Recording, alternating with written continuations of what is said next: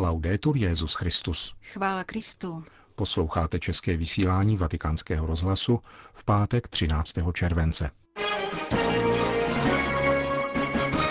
Po krátkých zprávách uslyšíte další pokračování promluvy papeže Františka z březnového setkání se studenty římských seminářů, publikované teprve nyní. Hezký poslech přejí Milan Glázer a Jana Gruberová.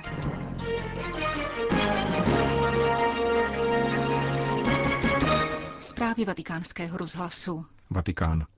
Loňské papežovo rozhodnutí odtajnit a prostudovat vatikánské archivní dokumenty týkající se vzniku encykliky Pavla VI. Humane Vitae o správném řádu předávání lidského života bylo korunováno v těchto dnech vydáním knihy, kterou napsal Don Gilfredo Marengo, profesor teologické antropologie na Institutu Jana Pavla II. a předseda zvláštní studijní komise ustanovené v souvislosti s blížícím se 50. výročím vydání této ve své době značně kritizované encykliky.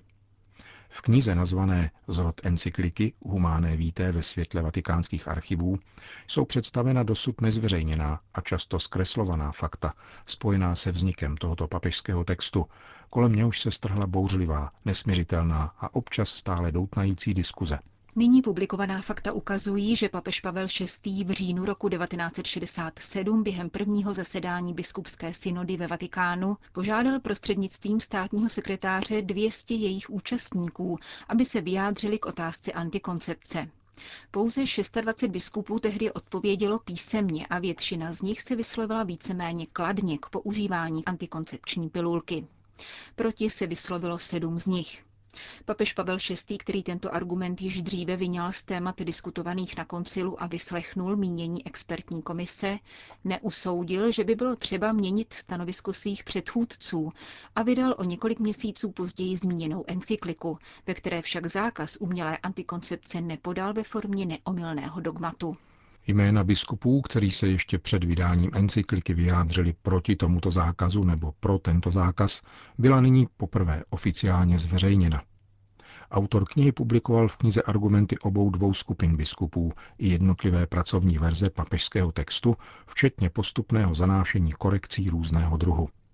V závěru knihy Don Marengo píše, kolem encykliky se točila veškerá napětí té doby – aniž by byla odnímána objektivní hodnota jejího učení a důležitost pojednávaného tématu, je třeba si uvědomit, že onen dokument byl značně přeexponován nejenom ve veřejné mínění, ale také na církevním poli a v teologické reflexi. Stanovisko pro nebo proti humáne víte, podle autora knihy, často splývá s radikálními rozhodnutími na tomto poli a je chápáno jako předběžně nutné ověření zásadního stotožnění se s církví. Neobezřetně tak byla favorizována dvě extrémní stanoviska. A priorní odmítnutí tohoto učení a nebo jeho zavilá obrana, což mu dodalo neúměrnou roli jakéhosi definitivního opevnění proti jakékoliv krizi v církvi a ve světě. Lepší poznání pohnutého období redakce této encykliky i faktorů, které ji poznamenali, může pomoci přehodnotit přístup, který vyhrotil rozdělení vzniklé její recepcí. Konec zpráv.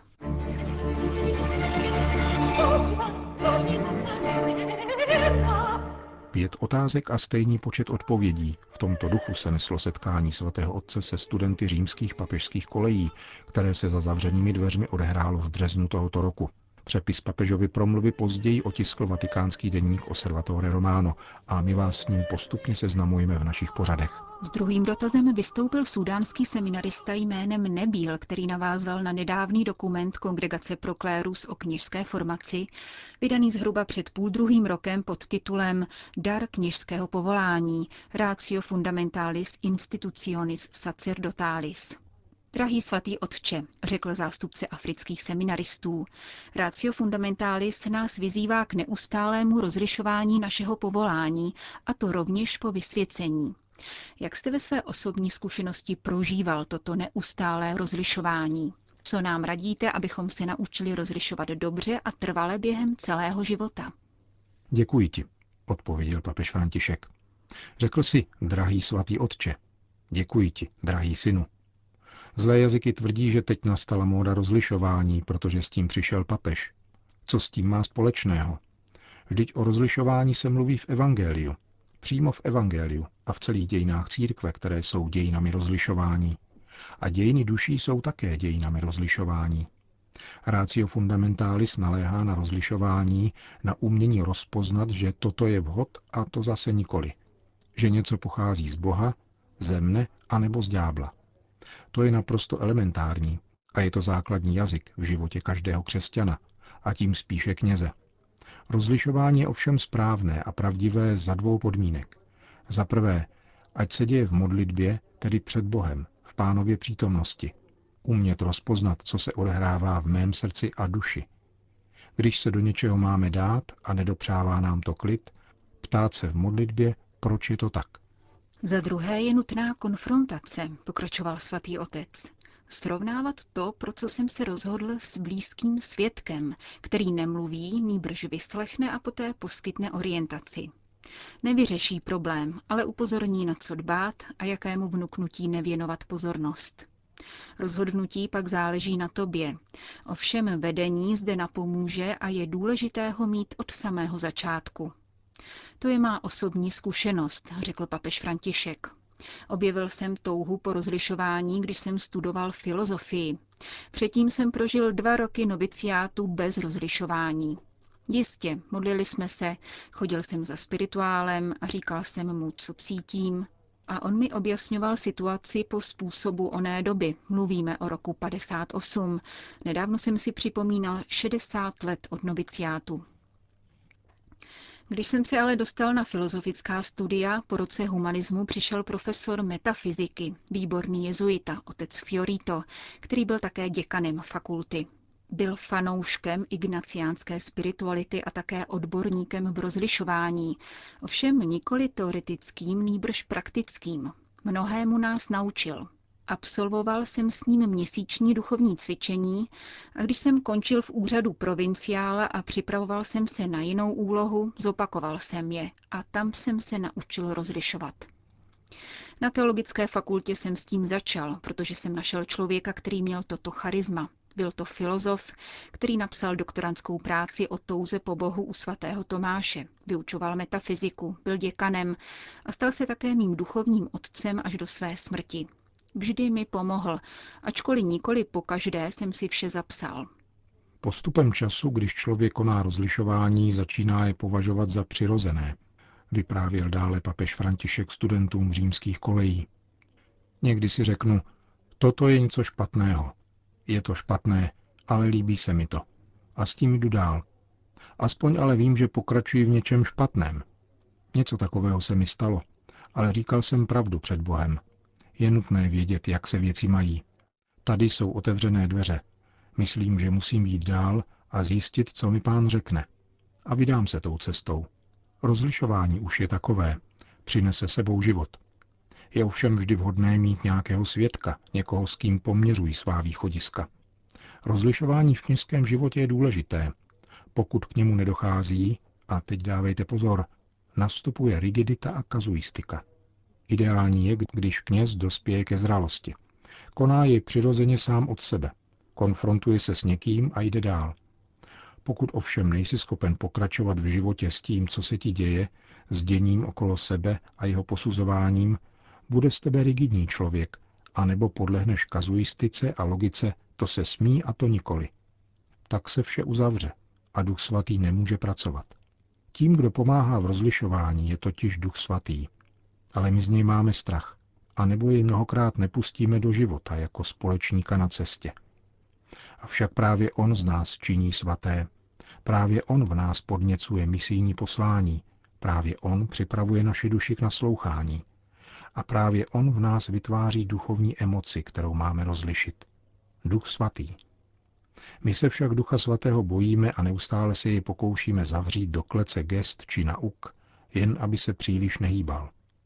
Právě on se však v církvi hýbe a proto je třeba rozlišovat, kde je duch. Co například udělal Petr, když se vydal za Kornéliem? Ptal se papež František při setkání se studenty římských papežských kolejí. Viděl, že tam jedná duch a pochopil to díky bezprostřednímu rozlišování. Řekl si, tady jedná boží duch a pokud přišel duch, pokřtím ho. Tečka.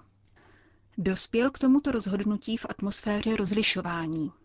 Co udělal Filip, když ho duch svatý poslal na cestu, kterou právě projížděl ministr hospodářství etiopské královny? Vydal se tam, slyšel, že si hodnostář čte proroka Izajáše a dal se s ním do hovoru. Když mu komoří řekne, že nic z přečteného nechápe, Filip se ujme vysvětlování, ale vnímá, že jej v tom vede duch svatý. Nakonec duch svatý jedná také v ministrově srdci, který, když uvidí vodu, žádá o křest. Obrátit ministra hospodářství není vůbec snadné, ovšem duch svatý to dokázal. Jak na to reagoval Filip? Určitě neřekl, to nejde, nevzal jsem si sebou křestní matriku a olej katechumenu. Nikoli. Naslouchal duchu, pokřtil hodnostáře a pak ho duch svatý popadl a odnesl jinam. Proč to vše vyprávím? Pokračoval papež František. Protože pokud žiješ v duchu, osvobodíš se od onoho to se smí a to se nesmí. Tím nechci říci, že je možné dělat cokoliv, ale výjdeš tak z vězení kazuistiky, rigidity. Jde o jiný jazyk, který je mnohem složitější a také jednání je pak obtížnější, protože se do něj osobně vkládáš. Ovšem jinak. Nedovolíš totiž knihám, aby ti to či ono namlouvali.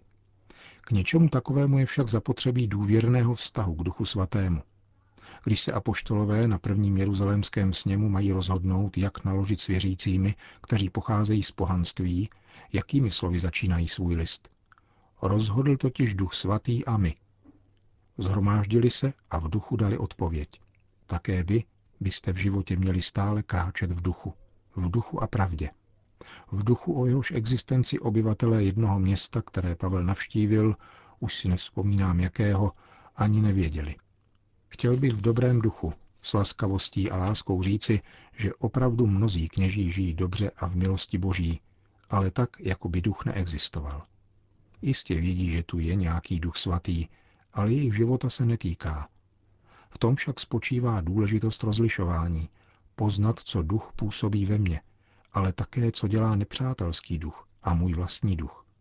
Patří sem také pokušitel, nositel pokušení a rovněž osobní temperament, návyky, protože člověk není jen tělem a duší, nýbrž tělem, duší a duchem.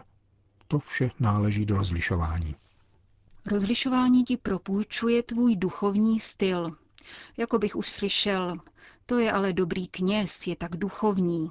Proč myslíš? ptal se papež František. No, protože to tak vždycky bývá. Nikoli. Dobrota vždy spočívá ve vnitřní dobrotě, která se pojí k dialogu s duchem. Opakuji, s duchem. Onen kněz je dobrý, jistě je dobrý, protože všechny vyslechne, naslouchá Bohu, je trvale na cestě, má stále otevřené srdce, miluje, modlí se, to je dobrý kněz. A je šťastný, je přítelem Ducha Svatého. To zní jako rouhání, ale není to rouhání, je to má úvaha, prohlásil papež František. Tam, kde je duch svatý, se vždy rozsévá radost a smysl pro humor. Chceme-li pochopit, zda nějaký člověk dospěl k velké duchovní zralosti, ptejme se, zda má smysl pro humor. O jednom knězi, který bydlel zde v Římě a pak se vrátil do Libanonu, kde zemřel v pověsti svatosti, se říkalo, že se směje úplně všemu. Druhým, sám sobě i svému stínu. Smysl pro humor je podle mého názoru lidský postoj, protože je to lidský postoj, který je nejblíže milosti. Je to onen dobrý relativismus, relativismus radosti a spirituality, který vychází z ducha. Narcističtí mladí lidé se zhlížejí v zrcadle a češou si vlasy. Poradil bych vám, abyste se někdy podívali do zrcadla a sami nad sebou se zasmáli. Zasmějte se sami sobě, prospěje vám to. Slyšeli jste další část přepisu odpovědí papeže Františka na otázky studentů římských seminářů a kolejí v březnu letošního roku.